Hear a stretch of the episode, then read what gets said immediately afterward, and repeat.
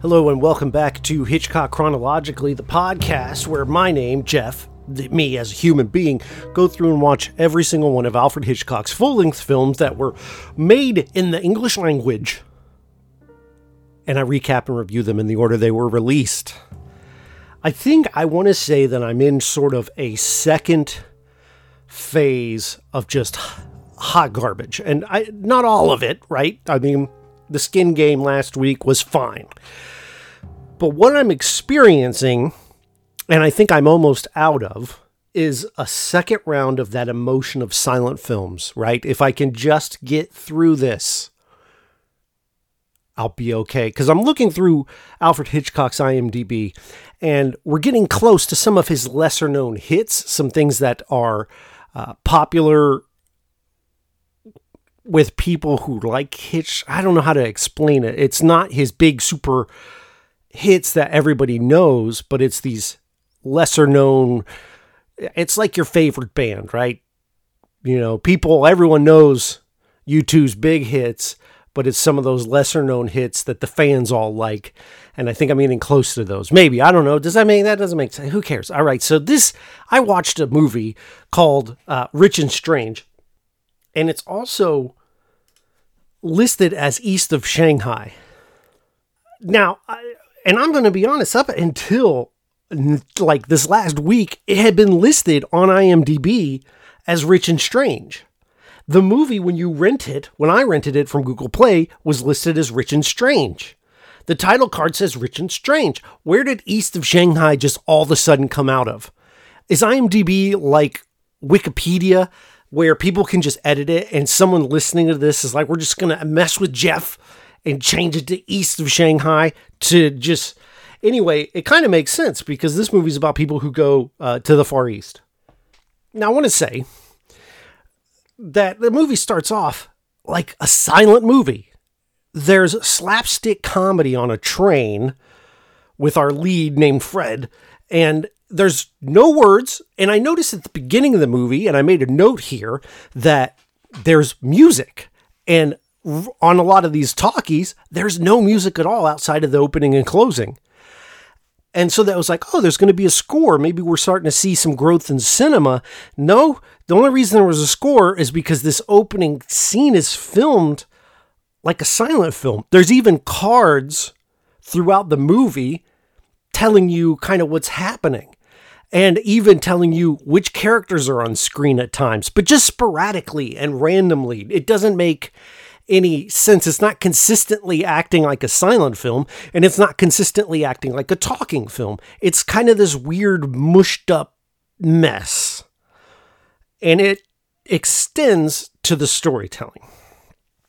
So, our main characters are Fred and Emily. They are a married couple, and Fred is tired of the mundane life. He's ready for some sort of uh, adventure. He points at a picture of a boat on the wall. That should be me on a boat venturing, like a venturer.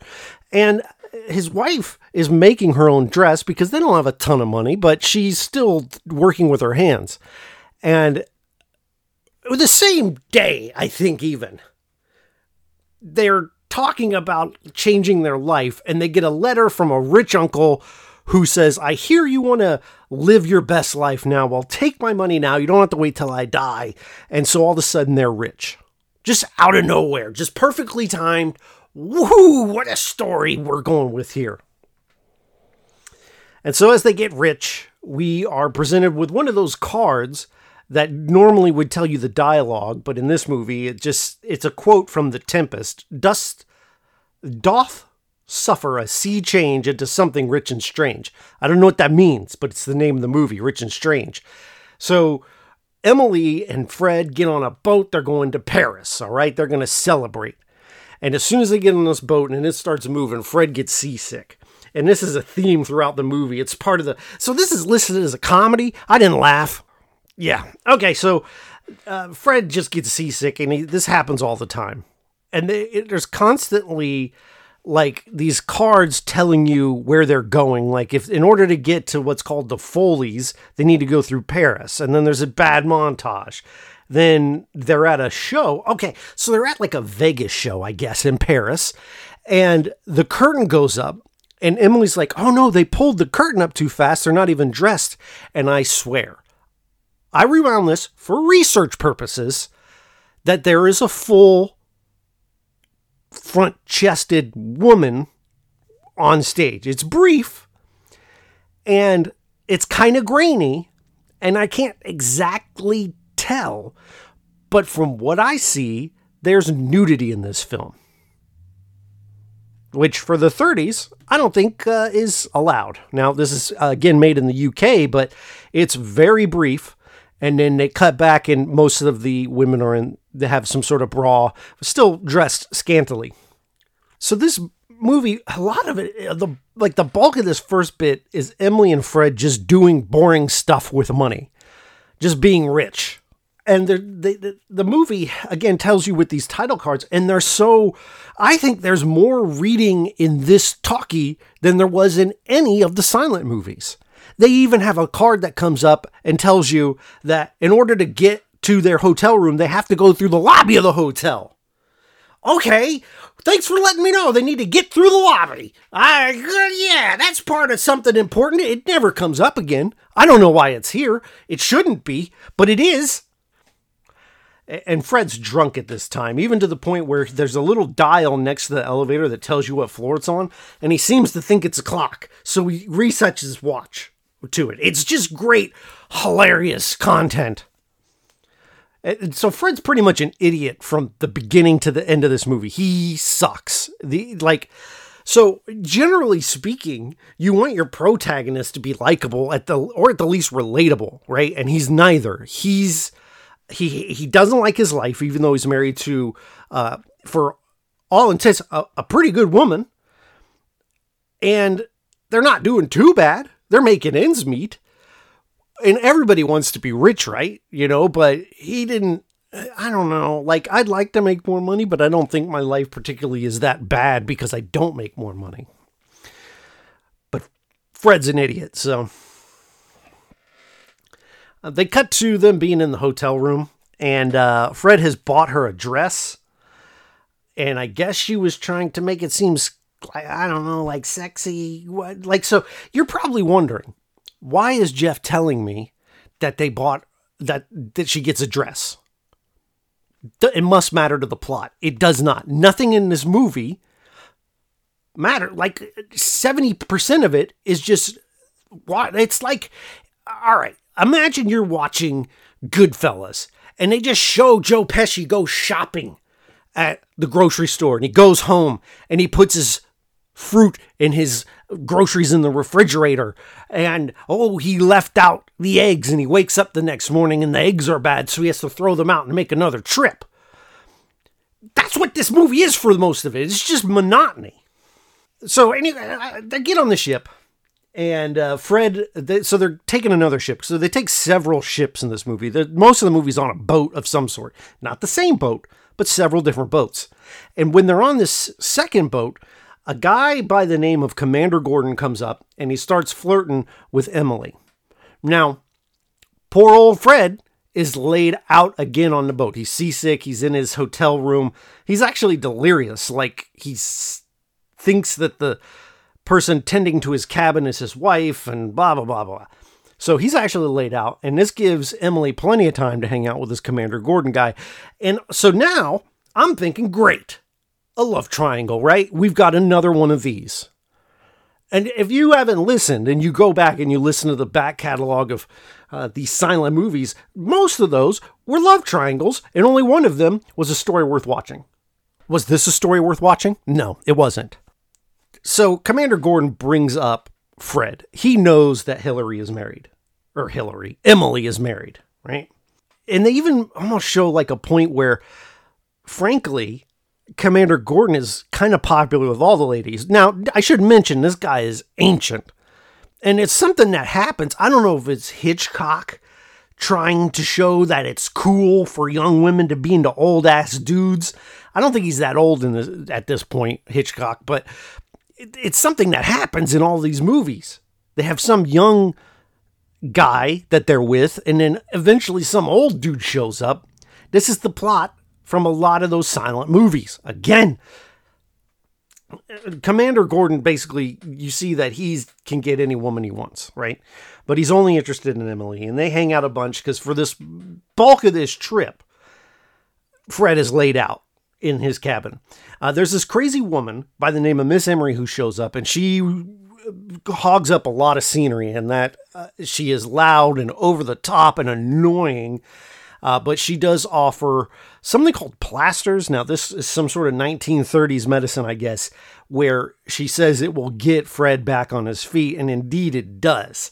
So they he's back up, he's with Emily, and uh, but before all this, Gordon and Emily have a long conversation, and they Gordon starts putting the moves on her and they eventually kiss. And before this, they have this conversation. Have you ever been in love, Mr. Gordon? no, I can't say that I have. That's a pity. Worse luck. That's a pity because it's difficult for you to understand. You see, I love Fred and he loves me. And naturally, I wanted to think well of me. when I talk to him, I'm always so frightened of saying something foolish. You see, he's terribly clever. And I'm naughty. No. oh, I think you're interesting and amusing. And you like the things that I like. But, Yes. well, that doesn't take much doing, does it? No, I suppose not. No, I don't think you're clever. No, I suppose I'm not, really. I see. It's a very lucky thing that uh, we're not in love, isn't it? Yes, isn't it? So I, I know that sometimes these audio clips can be a little tough to hear.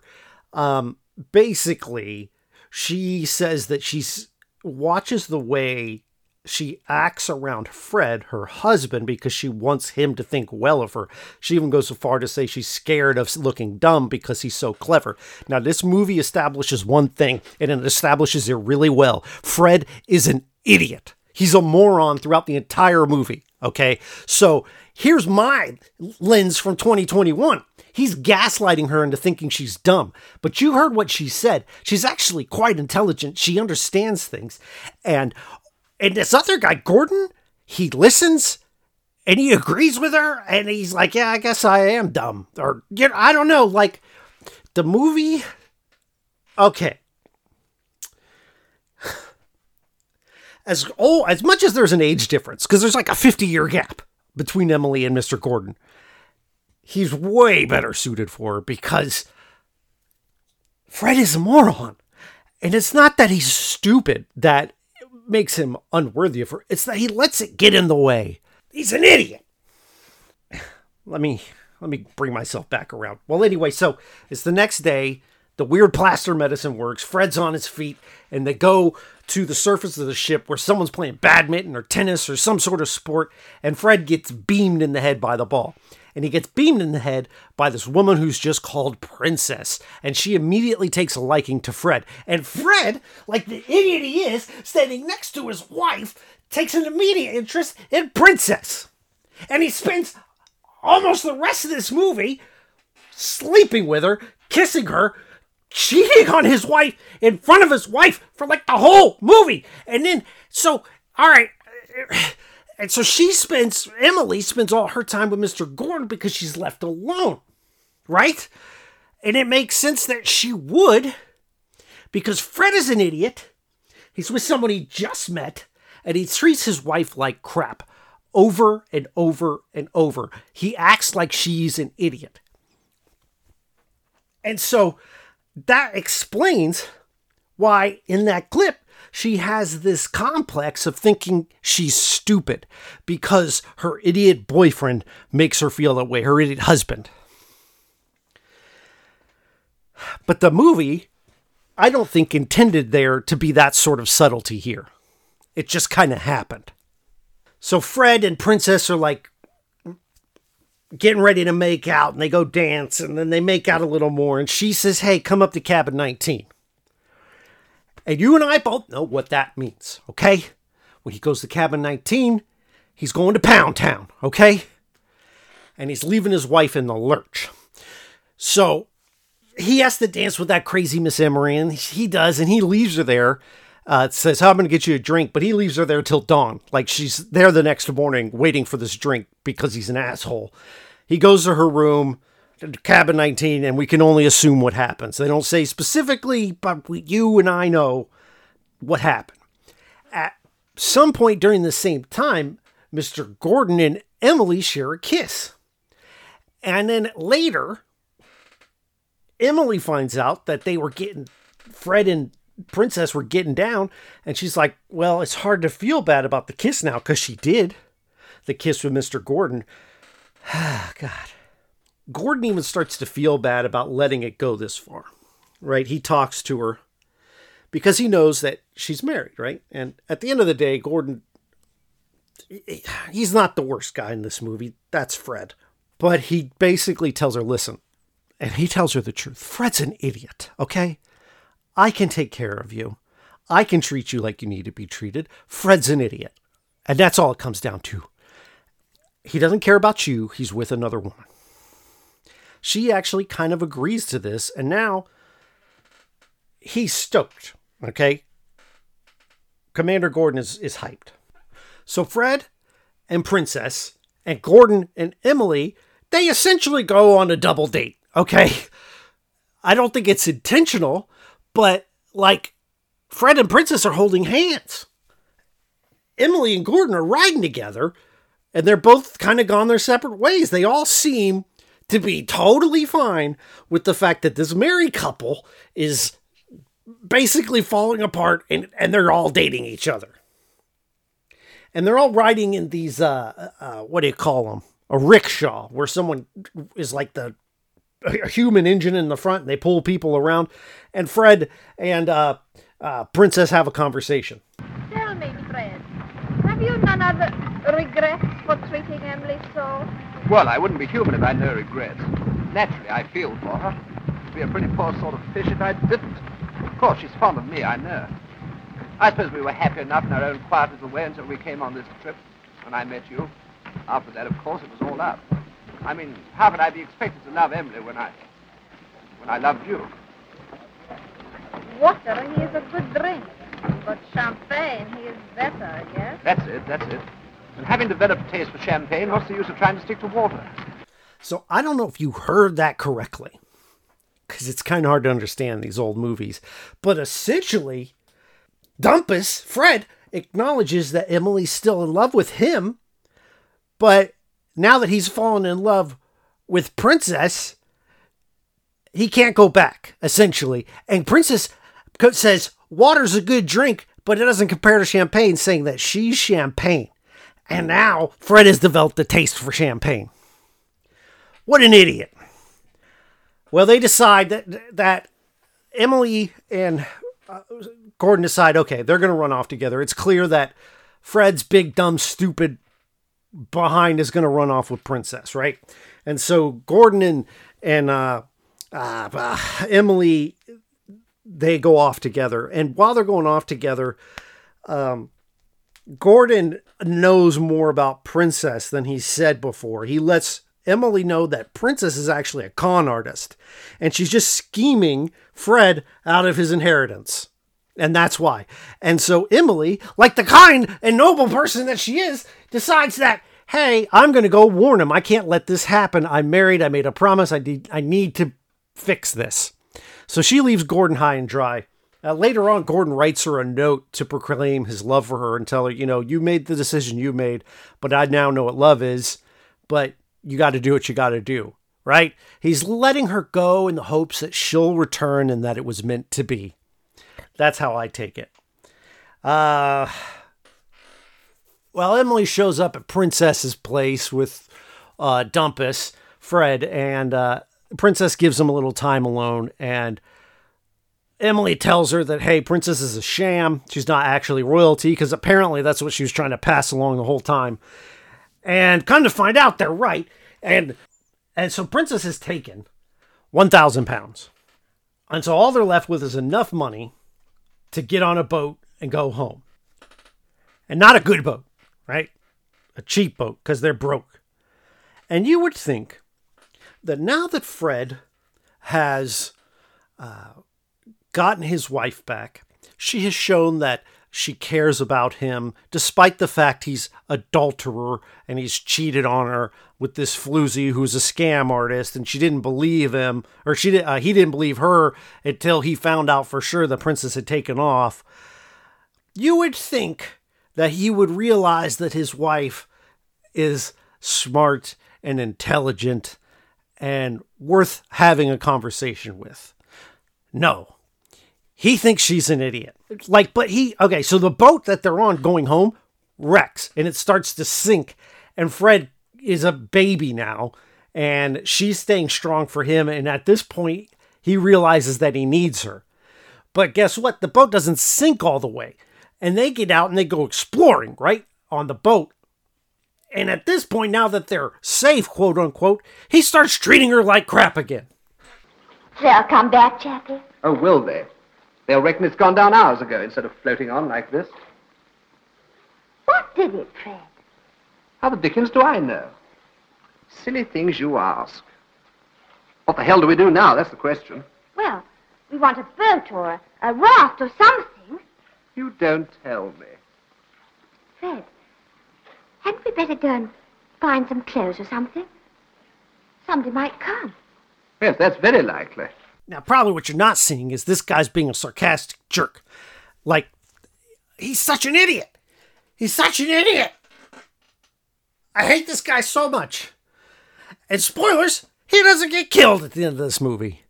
That would have raised the rating a bit. So eventually, another ship does come, and it's this small, beat up ship uh, with a lot of people from China on it. And so all of these people on this small beat up ship get on the big sinking ship and take the valuables while Fred and Emily get on the beat up ship because at least it's not sinking.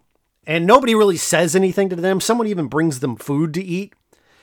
Uh, now, we're going to get into some stuff here because this movie gets racist now.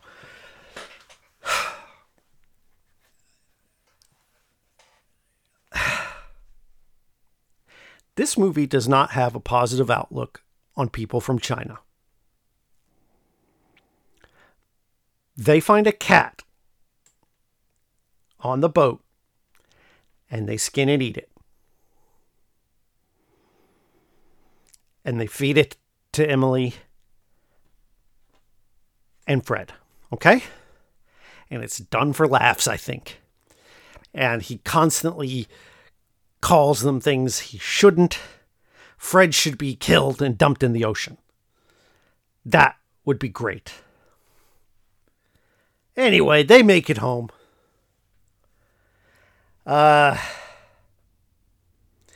they have a baby. One of the passengers on this ship, this new ship, has a baby. I don't know. Um, they make it home, I guess. And uh, so they mentioned that with that boat going down, they had apparently just told, like, I guess the insurance company or something, that the money went down with the ship. And so they were able to get that those pounds back they lost to Princess. And so they go home, and I guess all is right.